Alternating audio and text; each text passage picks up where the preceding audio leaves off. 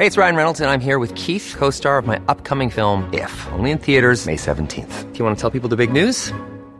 All right, I'll do. Sign up now and you'll get unlimited for $15 a month in six months of Paramount Plus Essential Plan on us. Mintmobile.com slash switch. Upfront payment of $45 equivalent to $15 per month. Unlimited over 40 gigabytes per month. Face lower speeds. Videos at 480p. Active Mint customers by 531.24 get six months of Paramount Plus Essential Plan. Auto renews after six months. Offer ends May 31st, 2024. Separate Paramount Plus registration required. Terms and conditions apply if rated PG. Bong Go welcomes funds from Mindanao. Sen. Christopher Bong Go has successfully pushed for considerable amendments to the national budget to bolster various developmental programs nationwide, particularly to benefit the youth, cooperatives, and Mindanao. As vice chairman of the Senate Committee on Finance, Go's recent efforts have led to substantial financial allocations to three key agencies the Mindanao Development Authority, MINDA, the Cooperative Development Authority, CDA, and the National Youth Commission, NYC. Go said these amendments reflect his commitment to addressing the diverse needs of these sectors that are crucial to economic recovery and progress. Through Go's initiative, the MINDA was granted a P10 million allocation intended under the Strengthen the Indigenous People in Mindanao, STIP Mindanao, program.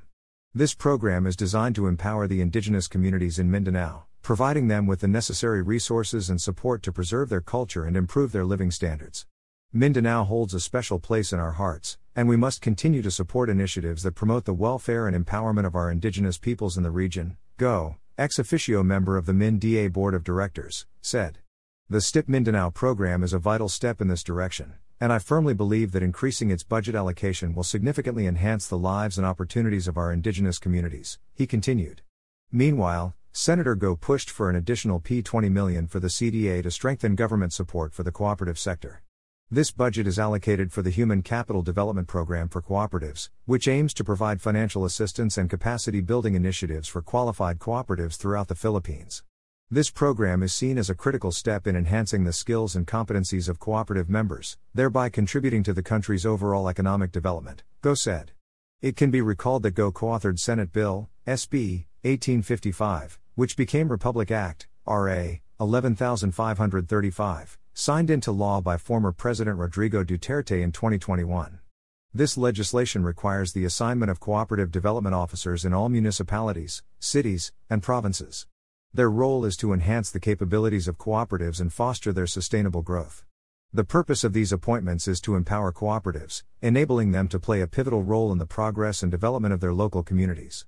Lastly, GO supported a P5 million budget amendment for NYC dedicated to the Philippine Youth Development Plan Advocacy Project, a program designed to engage and empower young Filipinos into community leaders.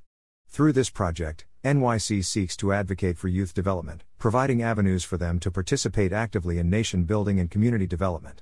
By channeling resources to indigenous communities, cooperative development, and youth empowerment, these initiatives represent a multifaceted approach to addressing the needs of various sectors in Philippine society said Go. The funding is expected to bring about significant improvements in the lives of many Filipinos, particularly those in underserved and marginalized communities.